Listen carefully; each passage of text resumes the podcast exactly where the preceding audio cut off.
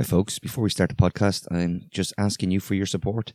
If you listen to our podcast, if you enjoy what we do, please help us keep them viable. Uh, and how you do that is you join us on patreon.com forward slash Tortoise Shack. The link is in the bottom of the pod. Uh, it's the price of a fancy cup of coffee once a month, and you get lots and lots of additional content, including exclusive podcasts and access to events that we carry out for our members. Um, all of that is available right now on patreon.com forward slash Tortoise Shack, and you don't even have to listen to me. We don't insert those plugs into the, those podcasts. Again, it's patreon.com forward slash Tortoise Shack. Uh, you can try it for the month. It's a great time. Beginning of the month now. Try it. See what you think. Uh, you don't. There's no contract, so you can cancel at the end. So maybe make May the, the time you actually have a go and see what you think. Uh, would really appreciate it. We really do need the support, and we rely on you totally for this. So, you know, if you want me to beg, I'll beg. It's patreon.com forward slash Tortoise Shack. Thank you.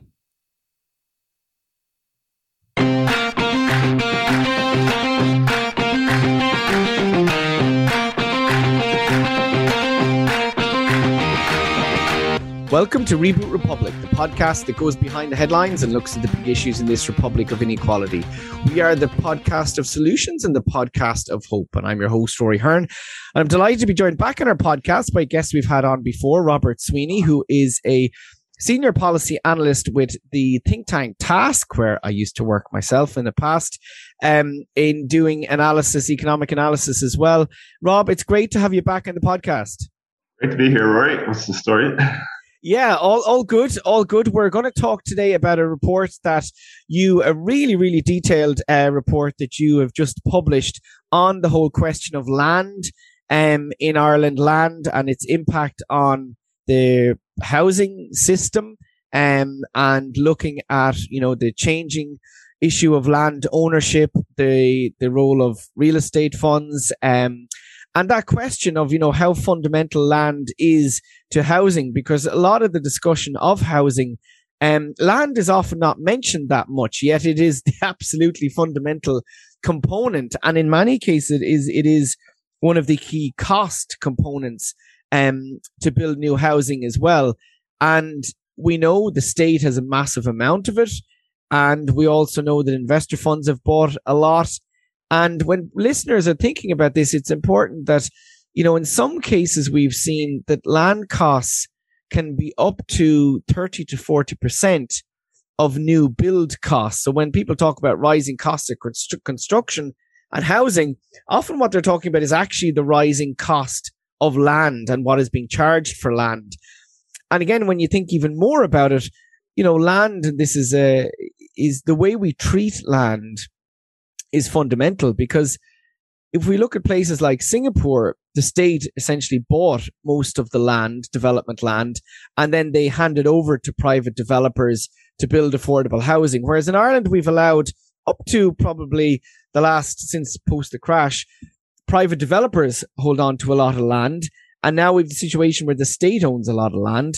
But the question is, Rob, in your report, what did you find that was new? What told us something, or what did, were, I suppose, the key findings for people in understanding who owns the land? And I suppose we're talking about development land around Dublin, in kind of around our cities. Who owns it? Who controls it?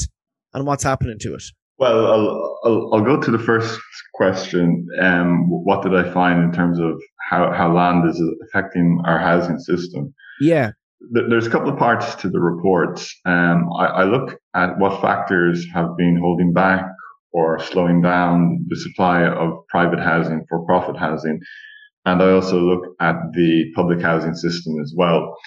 If you look at the private housing system for the moment, um, I find through interviews with, with people in, in the construction sector, land agents and, and so on, that there's been three factors holding back the supply of uh, for-profit housing. Um, one of them was after the crash, there wasn't much finance around. The, the banks had stopped lending to the construction sector. Yeah. Uh, another one was that uh, it wasn't uh, profitable enough for the developers to build, because there'd been a collapse in house prices and um a drop in costs, but not one that matched the the fall in house prices. So there was a viability problem, which is a complicated phenomenon. There's other issues there. But, but another factor was how NAMA handled its uh, portfolio of disposals. So at its peak, NAMA probably held, and this is based on the interviews, um, around seventy-five percent of um, residentially zoned land in the Greater Dublin area. And it disposed of its portfolios. Um, it sold them to a variety of agents. Uh, some of them would have been private equity funds. Others would have been uh, high net worth individuals. And essentially, um, partly because of the conditions at the time, it wouldn't have been that profitable to build. But when NAMA sold it, its, its portfolio, there was a lot of speculation on the land. Uh, speculation has changed through time. So there is still speculation today, um, where people buy land, they, they might put planning permission on that land and, and then sell it on. If you look at the... Just NAMA- explain that, Rob, pause one second there. Because speculation, what is speculation? Explaining it there. Yeah, so land speculation is a speculation of anything, including land, is buying something at one price, selling it at a higher price in the future, and then profiting from the difference in the price, from, from the capital gain. So if, if you look at land speculation today, uh, you might have a private equity fund or an individual, high net worth individual. They might buy a piece of zoned land. They might put planning permission on that land. And once planning permission is on the land, there is an uplift in the land value. It, it's considered more valuable. Yeah. And then they sell it on. The point I, I, I'm trying to make is that the land speculation uh, after the NAMA disposals, twenty fifteen, twenty sixteen, twenty seventeen, it didn't actually put anything on the land. Those uh, entities, at least in many cases, we don't have hard data, but this is just based on the interviews. They bought that land. They sit on that, sat on that land for a couple of years, um, sometimes for even longer than that. Sometimes people still haven't developed out the, the NAMA land, but generally they might have sat on it for a couple of years and then sold it on. They didn't put planning permission. They didn't add any value to the land. And that disrupted the, the housing system, because if you think of, um, you know, the building of housing, there's a number yeah. of links in the chain. And part of that link is having a supply of, of development land. So in that case, land, just to go back to my original point, there was three issues that was holding back supply. Land speculation has been, uh, especially around fifteen, sixteen, seventeen, one of the components which have held back the, the, the supply of uh, private housing. It's, it's less of an issue today, for sure. And also the report uh, looked at various, various issues around uh, land issues and how that has uh, affected the supply of, of public housing. So as, as you will be well aware, Rory, um, that we haven't been building that many houses, and insofar as the state has been building houses, uh, they have been relying on, say, turnkey developments, which is essentially building on private lands. Yeah, um, now, built by private builders or developers and then bought by the state, essentially. Yeah, or, or maybe the state might contract a, a builder to uh, build a a unit on private land and say, look, we're going to buy this once, once it's completed. Yes. Uh, now, the advantage... A sort of forward purchasing by... It could be, yes, exactly. Yeah, now, similar the, to the funds, yeah. Yes, exactly. So so the advantage to the, to the local authority in that case is that it, it's quick. You know, they don't yeah. have to they don't have to worry about uh, the whole development process. But um, certainly there's disadvantages to that as well. Um, one of them being is that you can't actually control the type of develop. You've got much less control over the type of unit that, that is built. So there's uh, a mismatch at the moment between the type of social housing units that we've been building over the last few years, lots of three beds, bedroom apartments, but not three bedroom houses, and the type of people on, on, on the waiting lists. And the, if, if you build, uh, public housing, social housing on public land, you can essentially control the type of unit that's being built. Now, but one thing that's kind of uh, discouraging local authorities from building on public land, at least some local authorities, is that they don't necessarily have access to land in the right places. There is lots of publicly owned land, but it isn't necessarily in the places where there is need for social housing. And so one way to remedy that would be for the state, whether it's local authorities or some other entity, to go out and uh, replenish its, its land banks so that in the future, in the coming years, that they will be equipped and able to engage in more so-called direct building, that is building public housing on, on public land. And, and you know, it's, it's fascinating. And, and like, I'm really delighted that, you know, you did the report and you did the research, and it's really, you know, I think it's important to to highlight, you know, the importance of us looking at this issue, and it raises so many questions again, and it's something that we just don't look at. And I know, like, you know, N E S C, the National Economic um, and Social Research Council, have been looking at it and highlighted the issue of land. You know, P J Drudy, who, you know, has been researching this area, we're highlighting the issue. And I think, like, figures were given, I think, during the boom time, because this isn't just an issue, the land speculation, since the crash, like pre, you know, the Celtic Tiger years, you know, the, it was, I think, point out that at one stage in the greater Dublin area, I think it was like ten developers or five developers, I can't remember the exact number, controlled like eighty or ninety percent of zone development land. Yeah, that, that that's true. I, I read that. Uh, piece by P J as well.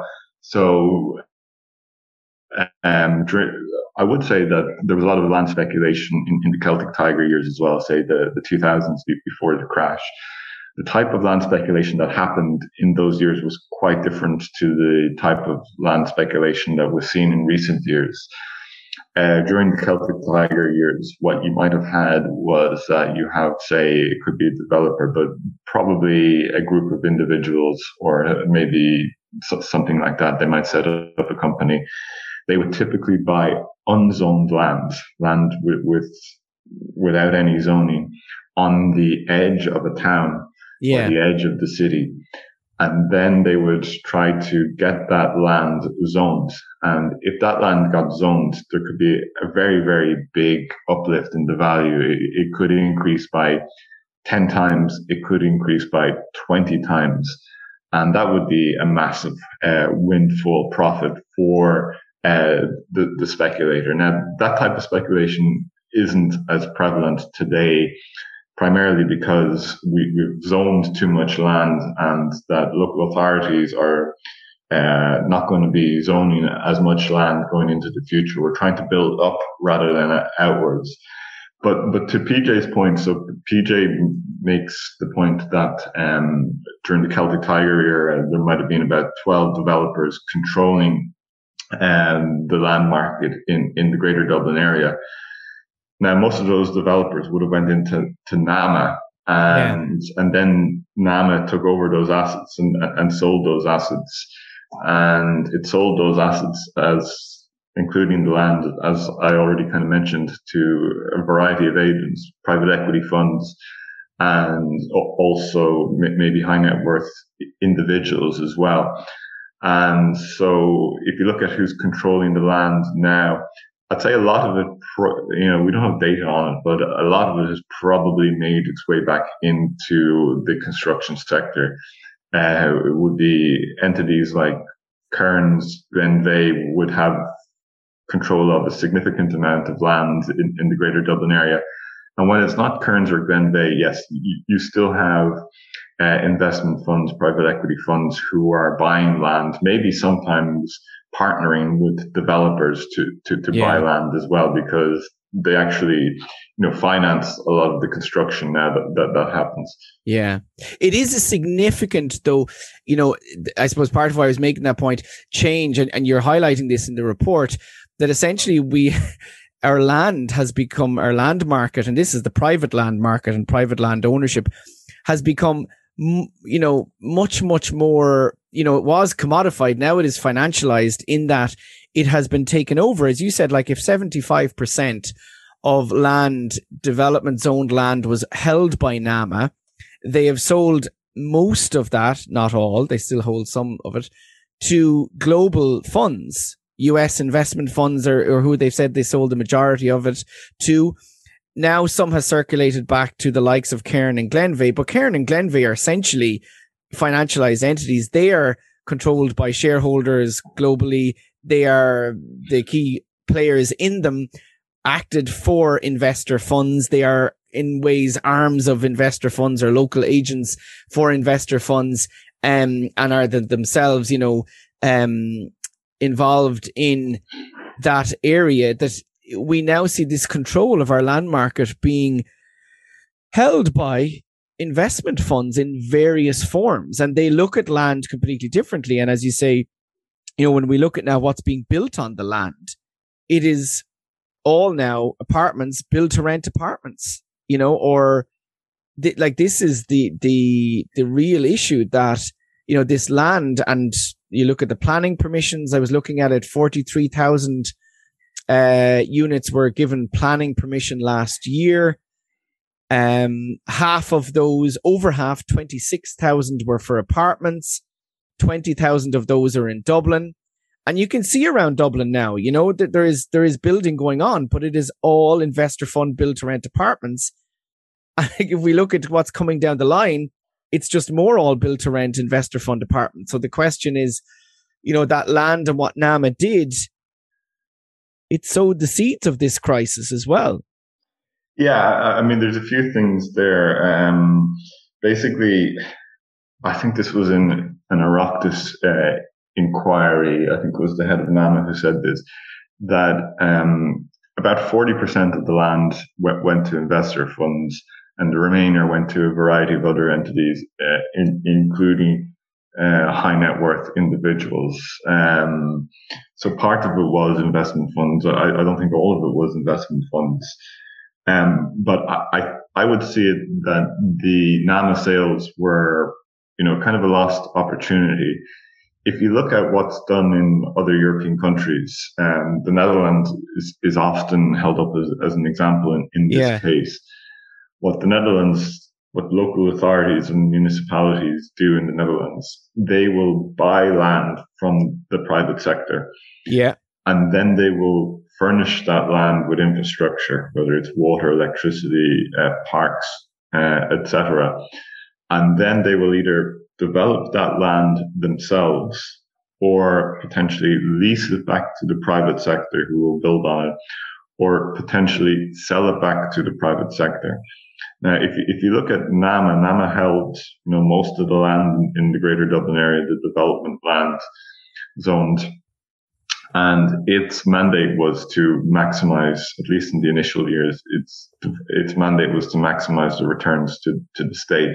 So it essentially sold land to whoever would just bid the most for it. And so yeah. there wasn't any strings attached uh, by the state in terms of, you know, um, what you might do with that land. So it essentially had all the land. It had the potential to be a kind of land development agency, if I can use that word.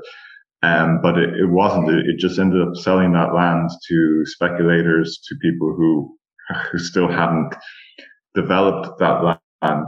So I, I would like to see Ireland move towards a kind of more continental European style model where, where the state plays a more active role in land management. And, uh, through this, because if, if you look at like, one of the factors holding back, and this is just the private market, what's holding back supply today. Um, a lot of developers will claim it, it's not viable to build. And yeah. they'll, all, they'll always claim that, of course. It's, it's, it's in their interest to do so. But one of the things that, that came through in, in my interviews, so they were saying, look, we, we have land with planning permission in places like, uh, Kildare, Naas, uh, Greater Dublin area, but there isn't any schools around. Uh, that land doesn't have necessarily the infrastructure such that we can sell at, at a price w- which will create profits for us. So it's up to the state then to, to buy land, furnish it with infrastructure and develop that land itself and sell it back to the private sector or lease it back to the private sector such that it will then be in a, the land will then be ready to be developed. So I, I think the state needs to step in, in, in that case. Yeah, it's, it's interesting because, um, I think that whole question of how we've, again, in many ways, it just comes back to we have handed so much of our housing system, including land, over to the market and over to, you know, investor funds, um, as you described them, high net worth individuals, which are essentially the one percent speculators. And, you know, it, you look at, you know, the inequality and the rising inequality and how this contributes to it.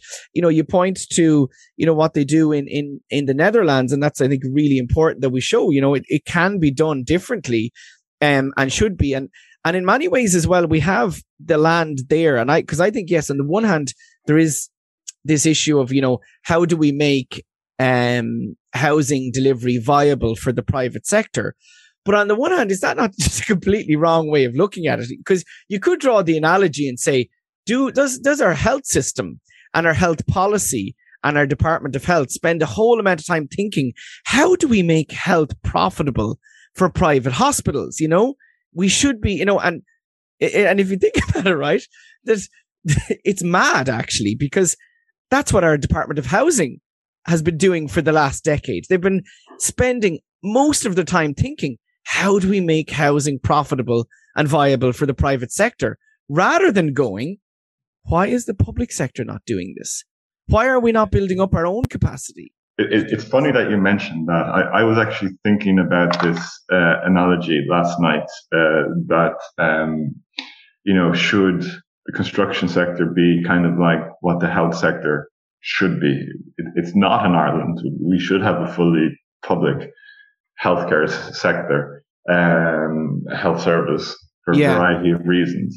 Should the construction sector be like that? Um, well, there's plenty of cases. As in, should the construction sector be like a public service in the way yeah. the health service yeah. is a publicly delivered service? So uh, I think if you look internationally, um, there's plenty of examples where, you know, actually Ireland is the exception in, in this case, where it doesn't have a fully national healthcare service, yeah. where uh, healthcare is primarily provided by the state.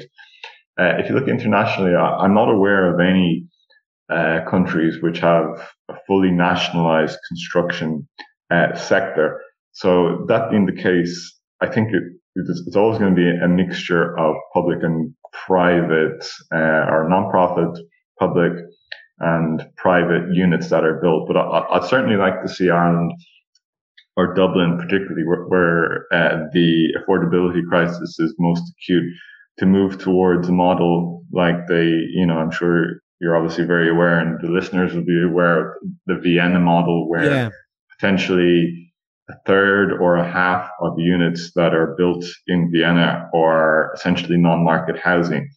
Um, I think realistically, uh, that's that's what we could be aspiring to. I, I don't think we're going to have, say, a fully national or non-profit uh, housing sector. So that being the case, you do have to think about how to incentivize the private sector to build, whether we like it or not. Um, but, but, but, Rob, but the problem is, though, we've spent all our energy on that. Yeah. And we haven't put the energy into, it's like, yeah, I'm not saying we should have a completely nationalized housing system. What I'm saying is that if we look at health, we can see where the state does it and the important role it plays. And we don't, and I'm just kind of using that as an example to think we don't spend all our time in policy, health policy, thinking how can we make health profitable for private providers? But in housing, we do.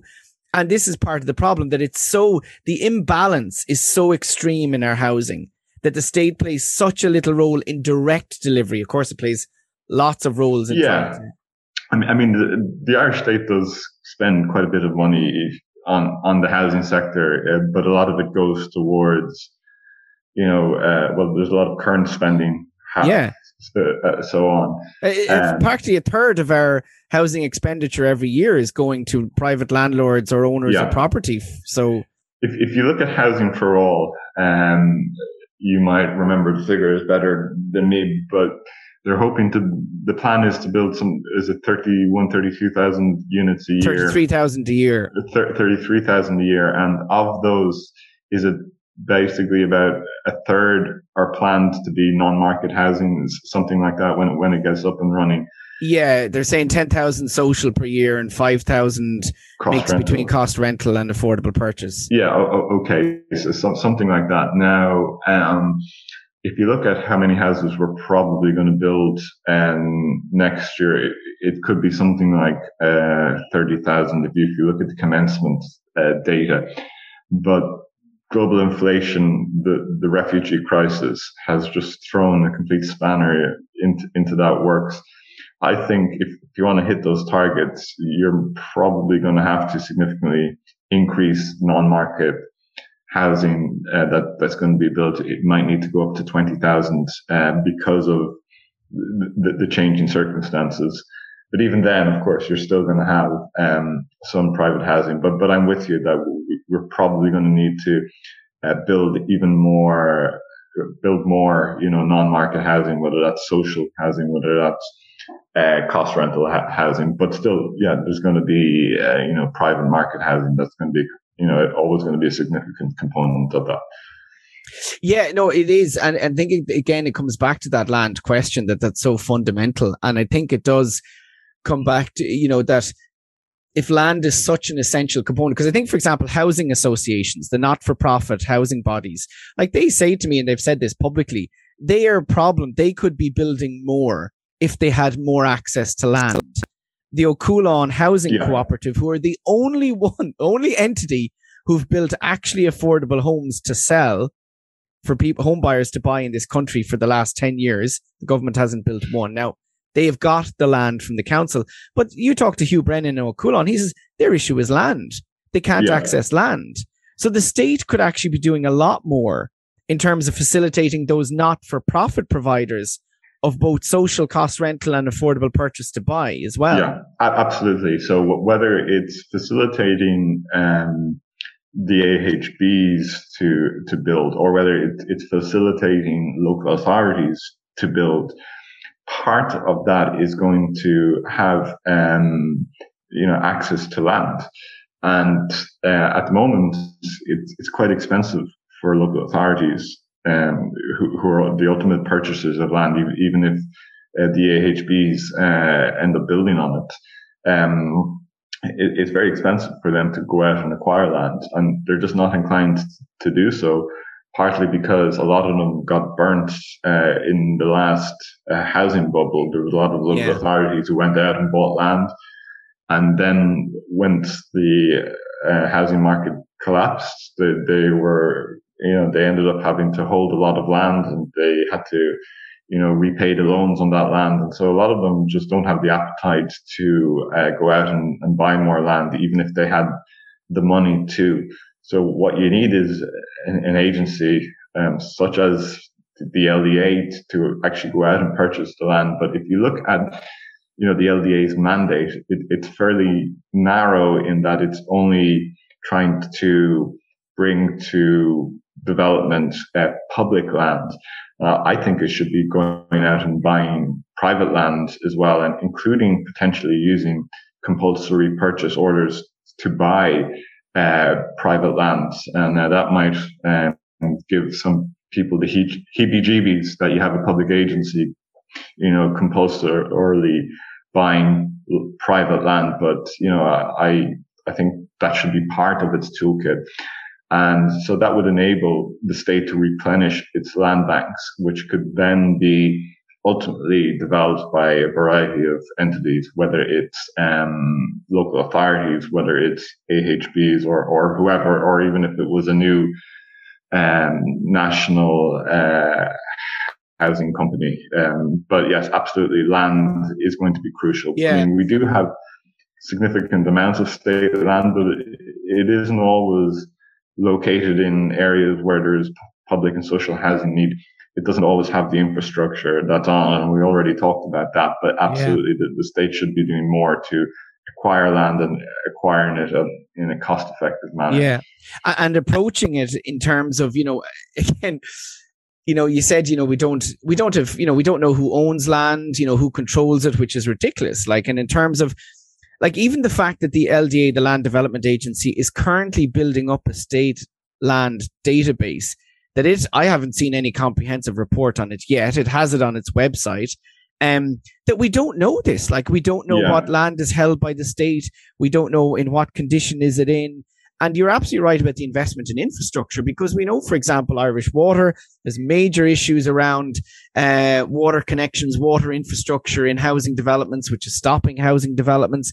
But even that's all comes back to, we don't look at this holistically. And even the funding we spend on housing is viewed narrowly. And it's like the state restricts, you know, what it's spending, rather than, as you know, you're making the point, I've made the point, we have to see this as an investment.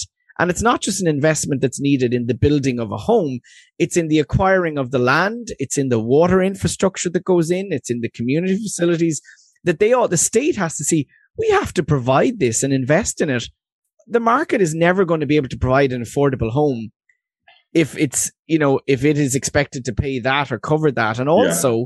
if you are providing into the market, you should be putting affordability controls and limits on yeah. what, you know, on, on conditions. If you are providing land and, and, you know, infrastructure, which is part of the issue at the, I think it's the Project T A S C, uh, you know, planning permission um, development that, that the L D A is doing, that they're not putting in affordability, you know, measures in the, in the, in the bringing forward of developments from developers. I think, um, just taking that affordability issue, um, should say the say if, if the Land Development Agency has land and it's going to say develop out that land, uh, I forget what the what the mix is. Uh, is it uh, what, what's um, you probably have the figures there. What's the mix of um? of non-market affordable that the Land Development Agency yeah. does. I, I can't remember what it is. Anyway, it, it's different. It, it's they're saying it's different according to different developments. It seems right. to have shifted quite yeah. significantly, significantly over the last two years. It was originally planned to be twenty percent or it, yeah. ten percent social, and right. then it was going to be thirty percent affordable rental and fifty percent private market. But some recent developments have come in, they're saying is going to be one hundred percent public. So it'll be right. twenty percent social and eighty percent cost rental. Um, so it seems to be that that's, uh, that, that the mix they're doing is, is in line with that. But, uh, you know, it's not clear. Yeah, I, I think there's a bit of, uh, it's, you know, unclarity, shall we say, about um, Land Development Agency and uh, and what, what it's it's doing and, and the land that, that it's holding. And, so, and I mean, did you... Yeah, go on. You make your point. Yeah, there, yeah. So, so if it's going to be building, say, one hundred percent uh, non-market land, well, then the issue of attaching strings to developers doesn't really arise. But yes. let's say yeah. um, that it, the, the original kind of mix is going to be at least prevalent in, in some areas where fifty percent of it is, is market land. Uh, sorry, is market housing. Should we be um, attaching strings to, say, developers that you need to to, to sell it at, at this price? I, I would think not, because then it, it, it's it's not market. Um, if you do that, you know, it's not being set by the market. No, I'm not trying to like worship the market or anything like that, but if you start attaching strings and, and telling developers that, well, you can only charge uh, this much rent, et cetera, um, maybe they won't build. I, I think the better solution is just to build more non-market housing and then allow also the developers to build market housing, rather than try to shoehorn affordability through attaching strings to their private developments. Just build. If you want to bring costs down, just build more cost rentals, especially, and, and build more public housing, rather than telling the developers well, you can only charge this rent, because I suspect then that they'd be much less inclined to, to, to build. And that's something yeah. you, you have to take into yeah. consideration. Yeah. Know? No, no, no. I completely agree. And it's what I've, you know, been advocating for a long time, is that we should, the state should be building, um, and I would argue it should be building social housing, affordable cost rental, which is really important, affordable cost rental, um, and, Uh, non-market uh, market housing, not market, housing to buy, that people can yeah. buy it. Now, I, I, I do feel that we need to develop what I'm calling a social market in housing, whereby if the state really went out and, you know, built, I think there's no reason why it couldn't be building five thousand, ten thousand homes to sell each year. But if they if they were done as an affordable housing market, and those units were kept within an affordable purchase housing market, you could actually keep them permanently affordable in a way like we have our social housing tenancies. You could have an affordable purchase. So are you talking about, say, a state-owned company, state-owned construction company building, say, five thousand units a year or, or, or something like that? Yeah, exactly. That you would have that, and and you could have, like, I, I think that we need to see it. You know, when you talked about there, you know, what's happening with, you know, I argued that the private market isn't going to deliver what the government said it's going to deliver anyway. But now on top of that, we have the inflation, cost inflation crisis. We have, you know, Ukraine war. We have, um, you know, that the private market is, um, you know, as you say, is unlikely to deliver. It's what the government has set out. It thinks it's going to deliver. Um, and even the private market, the problem is it is becoming dominated with, the delivery of the private supply in Ireland is becoming dominated with um, the build to rent unaffordable yeah. units. So we have very little supply from the private market. Yeah. Well, l- let me talk about the uh, a state-owned company, and then yeah. maybe we'll, we'll talk about the, you know, how, how to improve viability in, you know, without just reducing apartment standards and all of that kind of stuff. Yeah.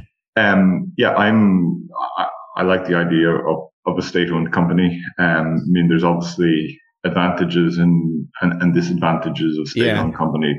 One of the advantages of a state-owned company is that, well, you, you can pay the workers well, you know, you don't have to necessarily rely on bogus self-employment. You, you know, you're not. You shouldn't have. be relying. You shouldn't yeah, have absolutely. bogus self-employment. Yeah, yeah, yeah. I think. Yeah. You give permanent contracts. Why don't we give yeah. permanent contracts yeah. as we do in the health services, in education? Yeah. So if, if you look at, say, terms and conditions, especially, you know, around middle-income workers and below-middle-income workers, which um, construction workers typically are, the, the tradespeople anyway.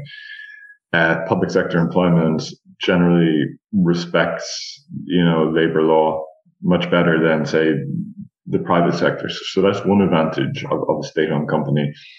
Another advantage of a state-owned company is that, you know, it's under public control, essentially, yeah. and you can direct housing wherever you want it. Um, so you, you can build in areas and at uh prices that, that the private sector wouldn't want to build at. So, so that's another uh, advantage of it. Um, I think, you know, we're, we're both in agreement that the, the state needs to significantly up its building of, of housing, where it, whether it does that through the conventional method, which is essentially contracting builders to build, which is typically how, you know, they, they build Uh, social housing, whether it's on public land or private land. What they do is they go out and contract the builder. Yeah. Whether they do that or whether they they, they set up a state-owned company, uh, both of those cases is obviously going to involve uh, significant costs to the state. I think there is uh, a question then as to, it's certainly not the only question that comes into this equation, but it, it is a question as to which is the most cost-effective method of doing. If it's the case that a state-owned company isn't the most cost-effective method, that doesn't necessarily mean that we shouldn't do it for the reasons that I said, but it does, uh, it is something that you have to consider. So yeah. do, do, do I have a view on which is going to be the most cost-effective method? I would say it probably depends on the, on the size of, of the company. if you look at, um, say, building firms that are out there, Kearns, Glenveagh, and, and stuff like that, they're typically not that big. The construction sector doesn't really benefit from economies of scale because every unit is kind of unique. It's it, it's built on, you know, a unique tract of land which might have its own challenges and all of that. So um, they're not massive uh, building companies typically. Um, so uh, I don't know. I, I would suspect that a, a company, a state-owned construction company, with, which has ten thousand employees, probably wouldn't. There would be efficiency issues there because very few private building companies are, are, are that size. But but certainly, yeah, we could nationalize one of the big big companies, you know, and you know just take over take over one of them and then just direct them uh, towards building. So I, I'm definitely, uh, you know, I, I like the state-owned construction company one, but um, I'm. But I but I would I, think though that that it, it's more than, like, I would see it as more than just construction, and and I know you talk about this as well, and you've you've written a blog as well around the question of, you know, the different expertise. It would more be like, because Glenveagh and Cairn are developers, yeah, along with, you know, the construction companies or the S I S Cs. You know, they're the, the actual, the, the who do the construction. Now, I think Cairn and Glenveagh possibly do both, yeah. um, and have elements of both, but they also, you know, contract the construction bit. But I would see a development construction company is what the state should be developing.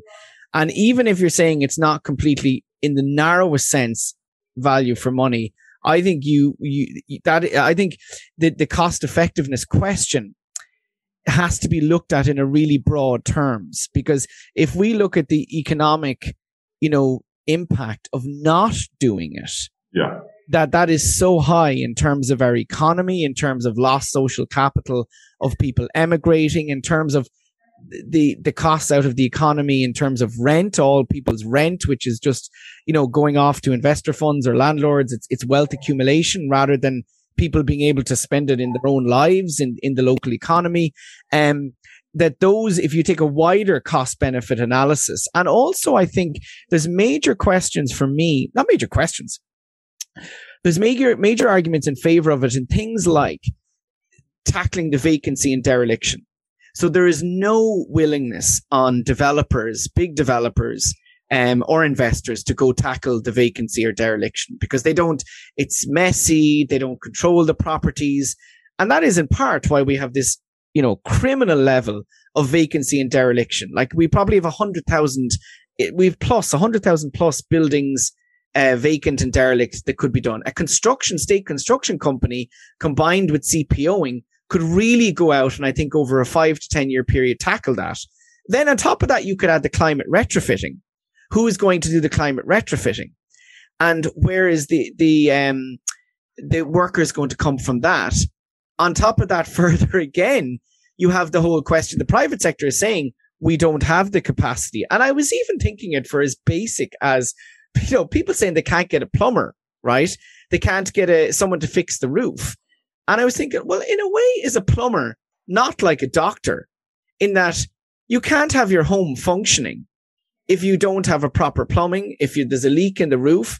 And that, why wouldn't it be great if we had actually a public service that you could ring and say, I need a plumber? And so I was thinking, you know, there's a lot of economic and social arguments behind us creating this capacity, and particularly when we look to the future.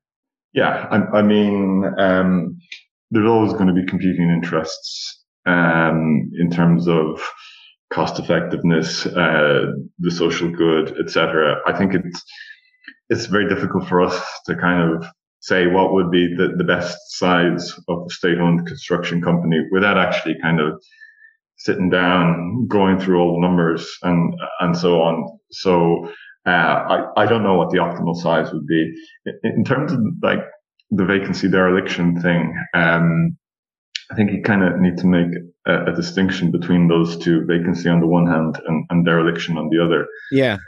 We have very low vacancy rates in Dublin, uh, and that reflects the fact that we have a very tight housing market. It's so most of the housing is occupied um, because there's such shortage of housing.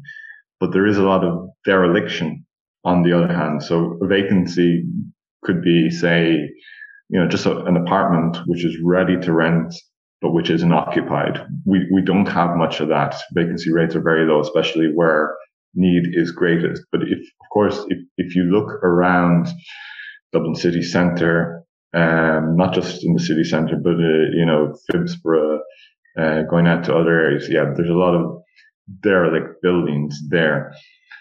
Uh, in, in my, like, in, in the reports, I also interview a lot of, um, people from local authorities, director of housing, director of, of planning.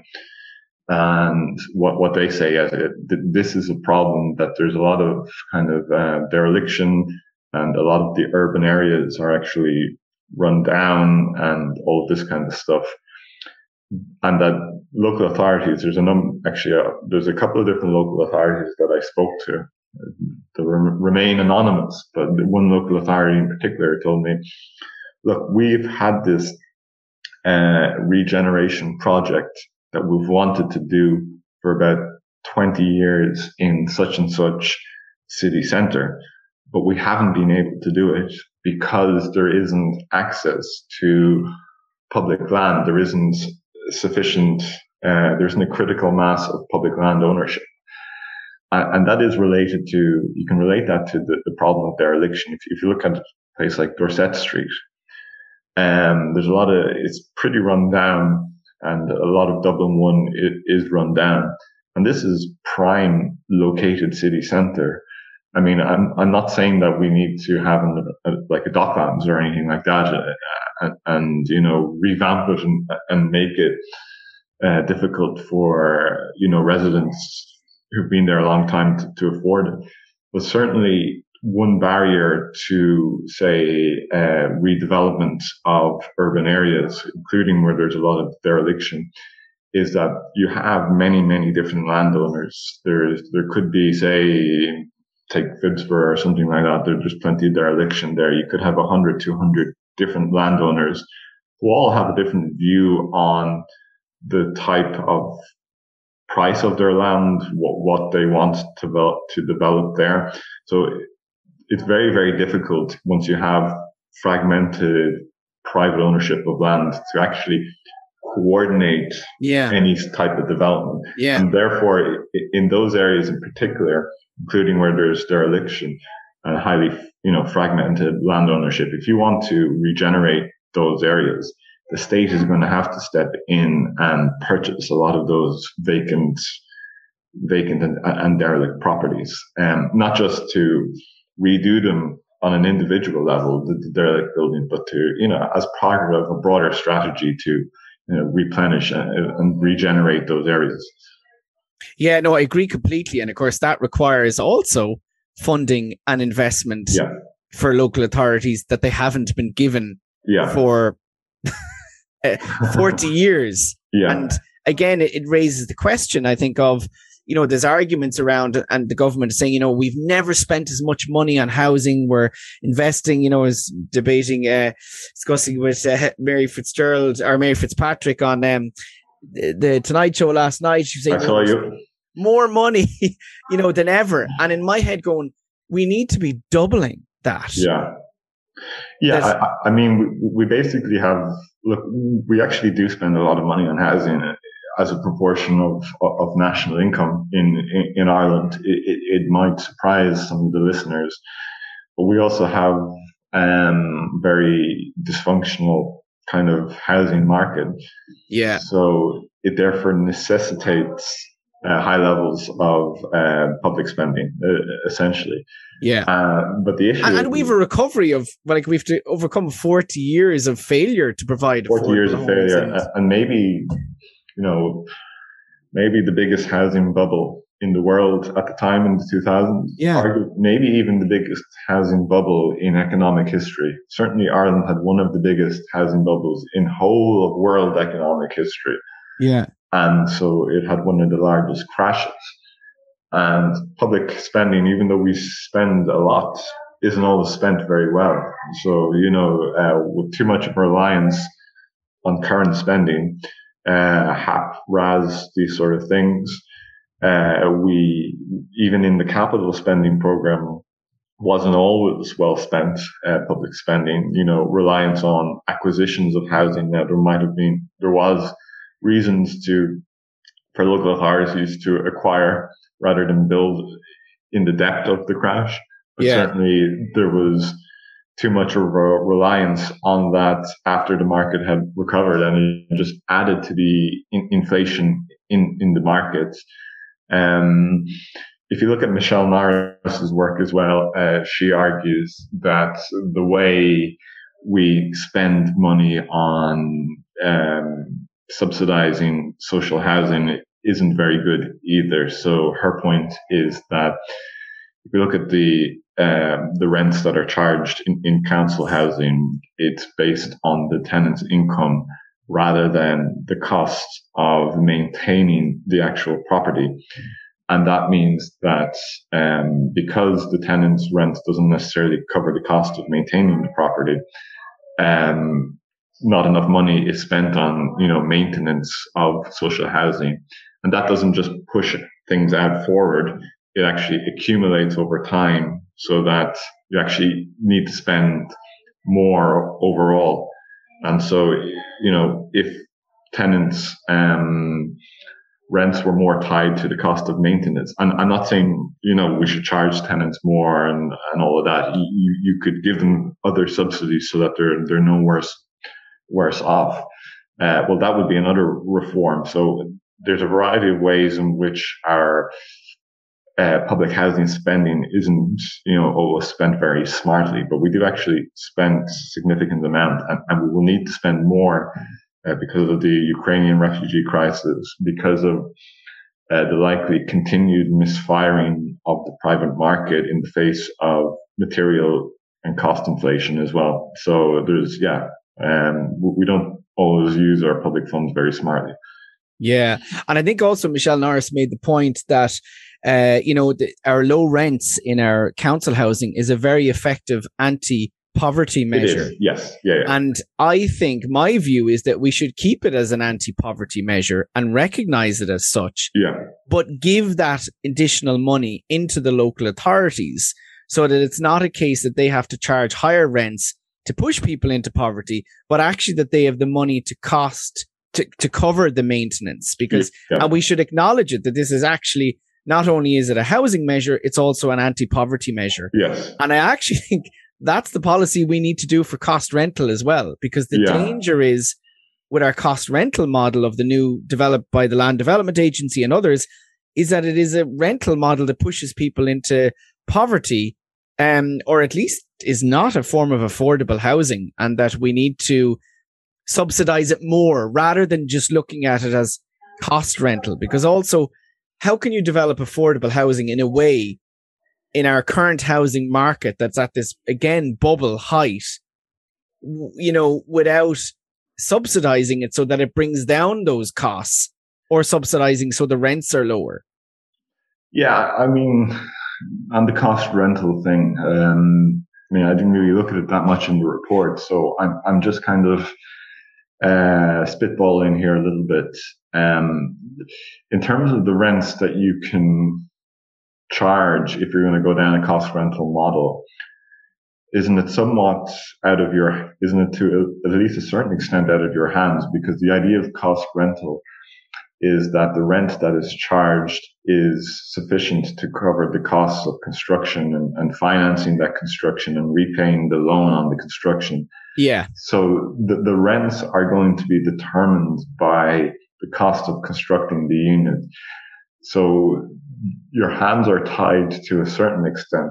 Now, you can adjust those rents and lower those rents to a little bit uh, if you say, well, let's have the tenant repay the loan essentially over more years. So, yeah. you know, if, if you have cost rental, but you want to cover the cost of building, developing that housing over, say, twenty-five years, well, then the rent that's charged to the tenant is going to be higher. The only real way of, of changing that is, is if you, if you spread it out over more years, uh, potentially to forty years. But I, I think they want to do it to forty years, if, if I'm not uh, mistaken. It's, isn't that the, the term? The, I, I think there is a desire, absolutely, yeah. to, to extend it out. But I do think that there is an issue with, and, and I don't know whether it's some people are just disconnected from the reality of of income and renting, but arguing yeah. that twelve hundred a month for a one or two bedroom is an affordable rent. Yeah. You know, I think it's also possibly like, and I think the danger as well is that they develop cost rental that's based on the idea, you know, that in private rental people share at some level, which minimizes costs. Yeah. But in, in affordable rental, it's supposed to be your own individual home. Yeah. So charging a twelve hundred a month for a rent, that's not an affordable rent for anybody who wants to try save, maybe to buy, or, you know, for a lifetime basis. Yeah. You know, renting. Uh, yeah. Um, I mean, the, the whole idea of cost rental is that it, it's not just poor people. It, it's also middle income people. Yeah. And um, I would guess that there's probably, say, in, in Dublin, um, how much does a teacher earn? Would a teacher have uh, three thousand six hundred? Euros per month? Probably not. Uh, so if, if we think of affordability as, is a third of your income, yeah. in order for twelve hundred euros to be affordable, your yeah. net income needs to be about three thousand six hundred. I, I guess that would put you on something like, you'd need to be earning something like um, sixty grand or fifty grand. I'd say that's sixty grand, something like that. Um, that's not middle income for, for most people. Uh, so how do you get that down? Well, you know, cost rental means you, your hands are, you know, you just have to cover the cost. Except when uh, you go back to your original point about land. It, yes. So if, if you, if you come back to land, there are things that you can do, uh, to reduce the price of land. Um, one thing, uh, you can do is if, if you just build more houses, for instance, uh, public housing, uh, social housing, Uh, that will have an effect, a dampening effect on house prices, because you're increasing the supply, you know, uh, public, uh, yeah. social housing. And when house prices start to come down, well, then land prices also come down as well, because they're very much tied together. So once you actually, you know, it's a bit of a chicken and egg here. The, the state needs to ramp up in the initial years and just kind of bite the bullet a little bit. And then other costs will come down, cost of land will come down. And then that will enable the state to actually have, you know, more affordable cost rental housing. So I'd say in the initial years, you just need to ramp up building, um, uh, whether that's social housing or, you know, cost rental at, at twelve hundred, and eventually those, those costs will, will, will come down. But I'm not sure there's that much you can do if you're, we're saying it's cost rental, it's covering the costs, you know, um, yeah, twelve hundred is basically what is covering the costs over, you know, thirty or forty years. Yeah. We, we'll agree to disagree on that one. Well, listen, Rob, uh, it was great to have you on, and yeah, we, yeah. I could talk all day to you, and we'll we'll uh, we'll have to go over to our YouTube channel and do our seven hour YouTube on housing. That'd um, be enjoyable. Huh? That would be enjoyable. It would be great fun for us anyway, not sure for anyone else. Um, but listen, it was great to have you back on, and people can check out that report at um, the website T A S C dot I E, is it? Yeah, yeah, the w w w dot T A S C dot I E. Just go into the publication section. So, yeah. Great. Yeah. So that's uh, Rob Sweeney there from T A S C. Um, you can check out that report they've done, as you said, on T A S C dot I E. And um, thank you to our listeners for listening. And if you can, share around the podcast. Um, the more people that get to hear it, the better, as we know. Hopefully we'll change things a bit, open people's minds. Um, thank you for taking the time to listen. But yeah, if you can, share it around on social media. Um, if you can, uh, like us on the set, set a review as well.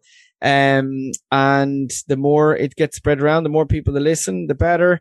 And also we thank our patrons who are supporters of ours, who keep the show on the road. um, who fund us. We're a completely independent media, reliant on you, the listeners, to fund the cost of production. If you can, um, please go over to patreon.com forward slash Tortoise Shack, our independent media producers, and sign up for whatever you can each month. You will get the podcast first into your inbox before they go out everywhere else. Um, and do let us know your thoughts. Um, contact me on at Rory Hearn on uh, Twitter or Instagram. Let us know um, your thoughts, your comments, or issues, or subjects you'd like us to cover in the podcast. Uh, it's great to have your feedback, and thank you for all those of you who do send me on um, the comments and ideas and stuff. It's great. I appreciate it, and I uh, don't always get the time to reply. Apologies for that. But please keep them sending in um, and keep listening, sharing it around. Thank you so much, and we'll talk to you all soon.